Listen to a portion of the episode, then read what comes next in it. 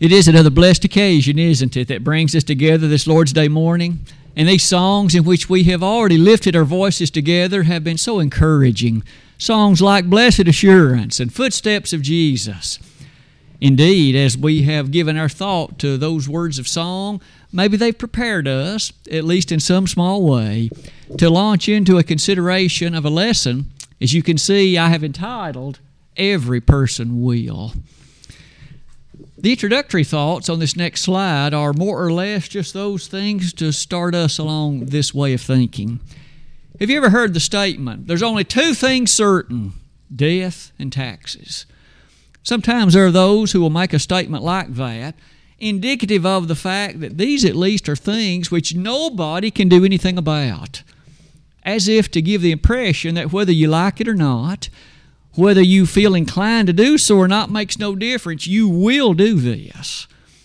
I would at least offer that not everybody's going to die physically according to the Bible. Jesus is going to come back at some point, and we are told there will be those humans alive. 1 Corinthians 15, verses 51 and 52. But it does at least lead to this question Are there things that every one of us will do regardless whether we want to or not, regardless other details or specifics? And the answer to that is yes. And hence the title of the lesson today Every Person Will. I'd like to offer you a few of them based on the Word of God, but I will say this. Some of these may end up being surprising. Some of them may, at least at first thought, be rather shocking, in fact. But nonetheless, the matter that rests behind each one of them will be very motivational to all of us because it's drawn from the Word of God. May I offer you this? Every single person is going to make confession of Christ, make confession of God, and you may at first be saying, Now you have to be kidding. Aren't there so many people on this earth who will never confess Christ? They will never turn their attention to truth, and they will never have any interest in matters that you and I hold so dear along that line. Well, hold on with me. Let's flesh this out with the Word of God and do so in the following way. I have begun that slide by calling your attention. There is, of course, a plan of salvation, and you and I know the sweet place in that plan that confession has. Romans 10, verse number 10 says, the necessity and the characteristic essentiality of that in language like this that with the heart man believeth unto the righteousness, and with the mouth confession is made unto salvation. And isn't it true in Acts chapter 8 with regard to the Ethiopian nobleman? On that road, you may recall that even he made the statement, Here's water, what doth hinder me to be baptized? Philip, in response, pointed out, If you believe with all your heart, you can. And that eunuch made this statement I believe with all my heart that Jesus is the Christ. It is for that reason I would point out there certainly are so many who have chosen to make confession of Christ, and in this life they have used that to move them in the direction of faithful service. They have audibly and voiceably pronounced their allegiance to Jesus Christ. But what about all the others in this world who choose to live ungodly? Who choose to live unrighteously, and who, it seems, are determined to finish their course in this life without much care, at least at this point, about serving God. If you would, turn with me to a passage in the book of Philippians, and let's at least hear the consideration of what shall take place in regard to those people. Philippians chapter 2, and let me begin reading in verse number 5. Let this mind be in you, which was also in Christ Jesus, who, being in the form of God, thought it not robbery to be equal with God, but made himself of no reputation, and took upon him the form of a servant, and was made in the likeness of men. And being found in fashion as a man, he humbled himself, and became obedient unto death, even the death of the cross. Wherefore God also hath highly exalted him, and given him a name which is above every name that at the name of Jesus every knee should bow of things in heaven and things in earth and things under the earth, and that every tongue should confess that Jesus Christ is Lord to the glory of God the Father. Would you bear in mind with me that the inspired apostle pointed out there that Christ, of course, is so great and so magnificent, and you'll notice that he's been given a name that's literally above every name. And not only that, verse number 10 says that at that name of Jesus, every knee should bow. You may give attention to the verb should, indicative of the fact that it would be appropriate for them to do so. Every knee should bow. And not only that, that every tongue should confess. Now, you and I might quickly assert, well, that says they should, but will they? Will there be an appreciation in the life beyond this one where even those who have refused to confess the Christ in this life, shall they do so then? There's one set of verses that close that slide. May I invite you to turn with me to the 14th chapter of Romans we have an additional piece of information that will provide us with some helpfulness. I'll only need to invite you to read a couple of verses. Romans chapter 14. Let me begin reading in verse number 11. In fact, let me start in verse 10. But why dost thou judge thy brother? Or why dost thou set it not thy brother? For we shall all stand before the judgment seat of Christ. For it is written, As I live, saith the Lord, every knee shall bow to me, and every tongue shall confess to God. So then every one of us shall give account of himself to God. The language is very strong, isn't it? As Paul addressed the church in Rome, pointing out to them the nature of matters in expediency and how inappropriate it is to judge in an unrighteous way. As a part of that description, did you notice what he said? He quotes a part of the Old Testament, Isaiah 45, but he points out every tongue shall confess. Might you and I then close that slide in the same way that I've asked you to appreciate it? Either we can confess Him now, when it is our choice and when it is our capability to do so, and we shall appreciate the blessed benefits that shall come therefrom, or we shall do so then, when otherwise it will not benefit us with regard to what shall fall thereafter. We can confess Him now, or we'll be forced to later. Wouldn't it be far better to do so now? Wouldn't it be far better to submissively confess the great name of Christ now? if there are those in this audience, those in this assembly, which in fact have not yet done so but know you should, I hope you'll realize how far better it is to confess Jesus now, to give honor to God now, rather than to wait till the day of judgment when you shall do so then. In the terror of that moment, because after all, the terror of the Lord shall be apparent then. 2 Corinthians 5.11 May we ask, what else will every person do?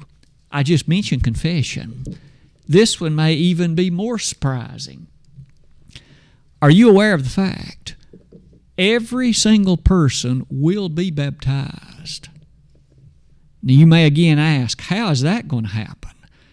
For just as you could quickly observe with me, it is magnificent to notice the plan of salvation does incorporate baptism. We know that. There is no question about it. Jesus said in Mark 16, verses 15 and 16, Go into all the world and preach the gospel to every creature. He that believeth and is baptized shall be saved. And you and I remember the book of Acts, how that on the day of Pentecost, about 3,000 obeyed the gospel in baptism. Acts 2.41. So many times later in the Bible, we appreciate that as Paul preached it, there were many that reacted and responded faithfully to it. But now you and I know there are still many, not only in that day, but even in our day, who have not obeyed the gospel by being baptized. Isn't it true in Romans 10 16? They've not all obeyed the gospel. Even Paul made that observation. You may then wonder, preacher, how can it possibly be that you make the claim that everybody's going to be baptized will bear with me as we come to about the middle of that slide. You'll notice in Acts 24, verse 25, that the statement was made that there was a person, namely Felix, who did in fact resist the invitation to baptism. In fact, isn't it true? He said, Go thy way. When there's a more convenient season, I'll call for thee. Now comes the point. Would you re- revisit with me Matthew chapter 3? There was a statement therein made, a statement that in fact will answer our observation. John the Baptist made this assertion as he spoke about the coming of the Christ, that of course was to labor following him, he put it in these words. And indeed, I baptize you with water unto repentance, but he that cometh after me is mightier than I, whose shoes I am not worthy to bear. He shall baptize you with the Holy Ghost and with fire. Let's finish that observation as you come near the bottom. Everybody is going to be baptized. There are those who choose to do so in life, and in so doing, they of course give response to being baptized in water for the remission of their sins, following the pattern of Acts 2:38. They lovingly make submission to the commandments of the Lord, and they allow themselves to be immersed in water it's an exercise that duplicates, you see, the very nature of what the Lord endured. Jesus died, his body was buried, but he arose by way of, of, of resurrection. And in so doing, in that same pattern, or at least likeness, our old man of sin dies, we bury it in baptism, and we rise to walk a new creature in Christ. 2 Corinthians 5.17. For those who experience that, what a life changing matter it is. But what about those who refuse? Did you notice that they're going to be baptized with fire? When I began that assertion, I didn't say everybody be baptized in water. I said everybody will be baptized. Those who refuse to submit to the commandments of the Lord, including baptism, they'll be baptized all right. But it'll be the baptism John referred to in fire. That fire described elsewhere in Revelation chapter 20. That was the lesson text that Brother Vestal read a moment ago. Could I turn your attention back to it? Whosoever, verse 15 of Revelation 20, whosoever was not found written in the book of life, and may we pause to note names are placed in that book who do become Christians and who are washed from their sins. But what about those who did not experience such? It says they were cast into a lake of fire. You see, then they too will be baptized. It's just it won't be with water, it'll be with fire. That eternal fire, that is, that gnashing of teeth, that is, in fact, correspondent to that reality. How awful it is to contemplate. You and I can either be baptized now in water for the remission of our sins, or we'll have to, in fact, suffer the baptism of fire eternally. The choice is left to you and me. The choice is left to our choosing. May we in wisdom choose the former. Choose to submit ourselves in humble submission to the things of God. Let's close that slide then like this. That choice, you'll notice every person will. What about number three? What else is it that every person will do? I hope you can already begin to see a number of these occurrences that have had a rather interesting connection to the plan of salvation in one way or another. This one a little different. Be resurrected. That thought perhaps has already rushed quickly to your mind. You might want to go ahead and be turning with me to several passages of Scripture. We'll start in John 5, verse 28 it really wasn't that far into the Lord's ministry when this particular point was made by him rather emphatically. Marvel not at this, for the hour is coming when all that are in the grave shall hear his voice, and shall come forth. They that have done good unto the resurrection of life, and they that have done evil unto the resurrection of damnation. It is true, isn't it, then, that those that live godly, those that live righteously, those that give the best of their ability in the service of God, they're going to experience a resurrection. But it's also true that unrighteous and ungodly scoundrels, the wicked, whatever character of ungodliness may well have been the case, they too will be resurrected. It's at this point we should at least introduce the following thought of emphasis. I entitled the lesson Every Person Will.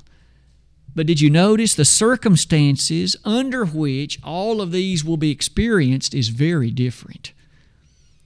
That was very true in the baptism case, wasn't it? Being baptized here on earth in water will be nothing like being baptized eternally in fire in hell.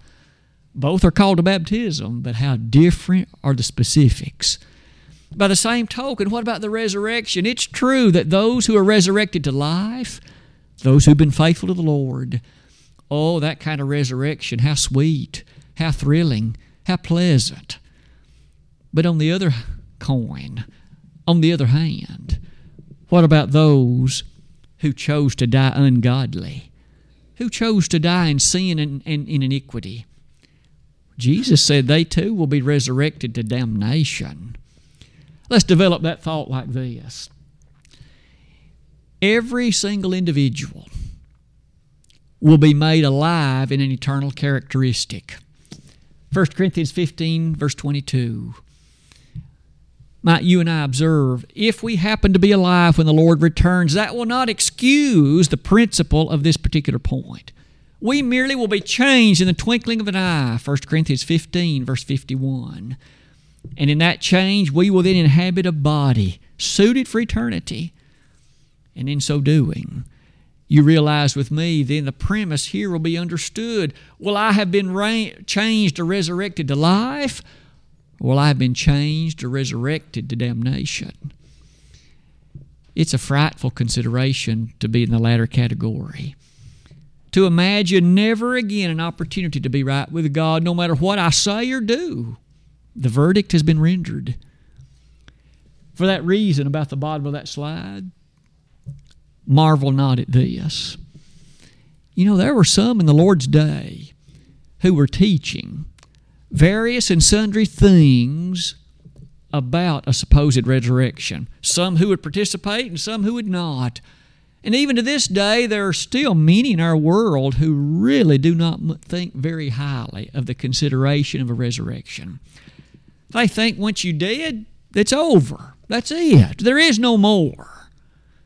There are others who seemingly feel as though everybody's going to be resurrected in a good way, that the love of God will simply make it so. Neither of those things is true according to the Bible. Jesus himself said there will be some resurrected to life, but there will be many resurrected to damnation to condemnation because by the life they've lived, they have chosen to reject from themselves the opportunity of eternal life. They've chosen the pathway of separation from God. And as such, they'll be able to experience it forever because that's what they apparently wanted. That state is so frightful. In regard to this resurrection, could I then ask you and I to consider it this way? as I have written it at the bottom of that slide. Wouldn't it be far better to be resurrected to life now and enjoy the spiritual blessings connected with Christ now rather than having to experience the resurrection to damnation on that final day? The choice is ours, it's mine and yours. It is not forced upon us one way or the other. The fact will be resurrection, no question about that. We will be one or the other. Which one is true of you and me? One of the grand things about the Bible is it leaves us the choice. It simply directly paints us the picture of what the choices are, but lets us make the decision. What else will every person experience? We've looked at three you may again be a bit shocked by this one. Obey? In what way does that perhaps have consistency with the Word of God? I begin that slide again by saying it like this The Bible demands that we obey Christ. If we would be pleasing to Him, we must do what He says. If you love me, you will keep my commandments, borrowing the language of John 14, 15. And in fact, isn't it true that those who have eternal life do obey? Now, Hebrews 5, verses 8 and 9 put it like this Though he were a son, yet learned he obedience by the things which he suffered. And being made perfect, he became the author of eternal salvation unto all them that obey him. There is something to be noted then about obedience. I realize that as you and I appreciate the gospel plan of salvation, we refer to that as obeying the gospel when one complies with it. But what about those who choose not to do so? To mind comes 2 Thessalonians 1. Beginning in verse 7, doesn't the text say, To you who are troubled, rest with us. When the Lord Jesus shall be revealed from heaven with his mighty angels in flaming fire, taking vengeance on them that know not God and obey not the gospel of the Lord Jesus Christ, who shall be punished with everlasting destruction from the presence of the Lord and from the glory of his power. Have you ever thought about it this way? There are those who choose to turn their back on the gospel as if they say, I don't care what it says. It doesn't matter to me. I'm going to do it my way and I'm going to do what I want to do. Sometimes they try to rationalize it one way or the other. But have you ever thought about what shall happen on the day of judgment? There, this mass of souls in their prepared bodies assembled before Jesus Christ. Now, in this life, many of them chose not to obey Him. They will not have that choice that day. When He says, Depart from me into everlasting fire, they will have no choice. They will obey then whether they want to or not. They will obey then whether or not the disposition has previously been one of disobedience that will no longer be possible. To say it differently, we could say it like this We can obey Him submissively now, or we will obey Him forcefully then. The book of Revelation paints a rather vivid picture of untold legions of angels in majesty and in power who will be assembled on that day of judgment a person will not be able to say, But I'm not going to hell. I don't care what you say. That's not going to make any difference. When the verdict is given and the consignment is made, that person, that soul, that particular being will be cast into hell. Revelation 20, verses 11 and following. Did you note the verb usage of verse 15 that Brother Vestal read earlier? Those whose names not in the book of life shall be cast into. You will be forcefully moved in that direction. Any resistance will be futile. Anything to the contrary will be meaningless.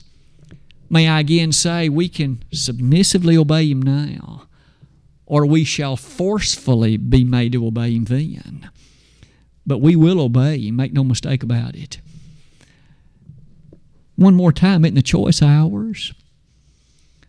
In this life, while there's breath in our lungs and there's sentience in our brain, we're able to make decisions. A little bit later in the service today, a hymn of invitation will be sung, and any individual who recognizes and is made aware of the fact that he or she is separated from God can make a choice to come back to Him. But could I remind you, if you're away from Him, if you stay in the pew, you're still making a choice. You're saying, Jesus, not now. You're saying, Jesus, I'm going to wait for a more convenient time. I'm going to wait for a different day. You say you're still making a choice. You're saying, Jesus, not right now. One final consideration, and the lesson will be yours. Every single individual, every being will be judged. One more time, I think it's rather interesting to observe how that rebellion seems to be so rampant, at least in the mind of many in our society.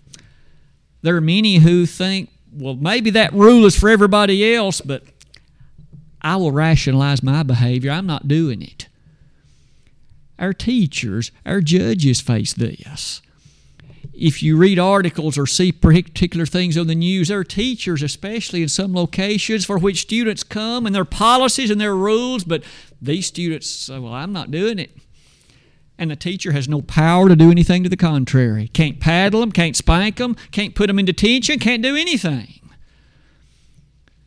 Imagine how our teachers are handcuffed in situations at least like that. You know, that kind of mindset, in many ways, perhaps we might be willing to think is ours. I'll live my life here more or less the way that I want, but on the day of judgment, I'm going to argue my way out of it. And I will present my case before Jesus, and He in love is going to accept me. He'll bend the rules for me How often have you heard people say rules can be bent? Probably more often than you would like to admit. We all have. But rules are rules, and they are not made to be broken, although sometimes we hear people say that they are. The judgment of Christ will be just, J U S T. On that slide, let's walk through some of these observations. In 2 Corinthians 5, verse 10, Paul pointed out to the church at Corinth that all shall stand before the judgment seat of Christ. That's without exception. All of us will be judged. Everybody, whether righteous or not, whether you have admitted Christ or not, whether you've loved Christ or not, makes no difference. You will be judged. Now, it will make a great difference on the character of the judgment rendered but it'll make no difference on the basic fact of judgment taking place. No wonder then, as we go back to Revelation 20, I'd like to begin in verse 11 and read a more extended portion of that chapter. And I saw a great white throne, and him that sat on it, from whose face the earth and the heaven fled away, and there was found no place for them. And I saw the dead, small and great, stand before God, and the books were opened. And another book was opened, which is the book of life. And the dead were judged out of those things which were written in the books, according to their works. And the sea gave up the dead which were in it, and death and hell delivered up the dead which were in them, and they were judged every man according to their works. And death and hell were cast into the lake of fire. This is the second death. And whosoever was not found written in the book of life was cast into the lake of fire. A number of the features of that reading have a rather vivid appearance. First, a great white throne. The color white indicative of the purity and the justness of the verdict rendered. It's a just judge but it goes on to say, from whose face the earth and the heaven fled away. What you see is taking place on this moment is greater and higher than the particulars of what mankind may have asserted on earth. It says, in fact, the earth and the heaven fled away. Those heavens that surround earth, those are no more. What we've described here is already after time has ceased.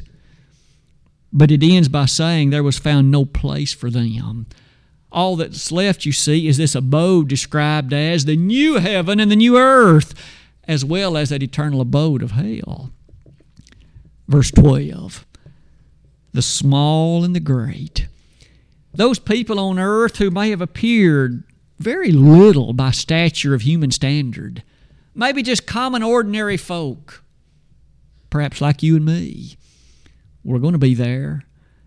But also those that are great world leaders and renowned individuals and those people whose names are known worldwide, internationally, they're going to be there too. But then the books were opened. Have you ever given thought of the books being opened? The word is plural. What are the books? The text here doesn't tell us. But could I offer some thoughts based on this passage and others? Because it does go on to say, and the books were opened, and another book was opened, which is the book of life. So, one of the books there is going to be the book of life. And you and I, from various passages of the Bible, know about that book. It's the book that contains the names of those who have been servants faithfully to God. Moses spoke about it in the book of Exodus. Paul spoke about it in Philippians. And here, John the Revelator points it out to us here. That's surely a book in which we want our name. But may I also say that the books, could I point it out like this? The books seems to refer to the basis or standard by which the judgment of verdict is rendered. So, in other words, for the New Testament era, it'll be the New Testament that's opened. And your life and mine should be judged according to it. But for those people that lived in the Old Testament, like David or Moses or any number of others, they won't be judged by the New Testament. They'll be judged by the Old Testament and the book correspondent to that will be opened, and their lives in correspondence to it shall be rendered a verdict. The books will be opened. There will be no argument with the contents of the book. We've got it now. And it's going to say the same thing then that it says now. You and I, every person will, will be judged. Let's close that slide like this the verdict of that judgment, you see, for some will be so sweet because their life has been a life consistent with and in harmony with what's required to be saved. But for others, it will be a harsh judgment. One more time, every person will be judged, but for some it'll be harsh, and for others, how favorable. Which side will you be on? Which side will I be on? In Matthew 25, it's described as sheep and goats. There'll be some separated on the right, others on the left. Oh, I hope none of us are on the left. I hope we're not amongst the goats. I just want to be a sheep. A sheep following the, the, the great shepherd, Jesus Christ. He is the chief shepherd, 1 Peter 5, verse 4. As we close this lesson, every person will. And one by one, we've listed them like this.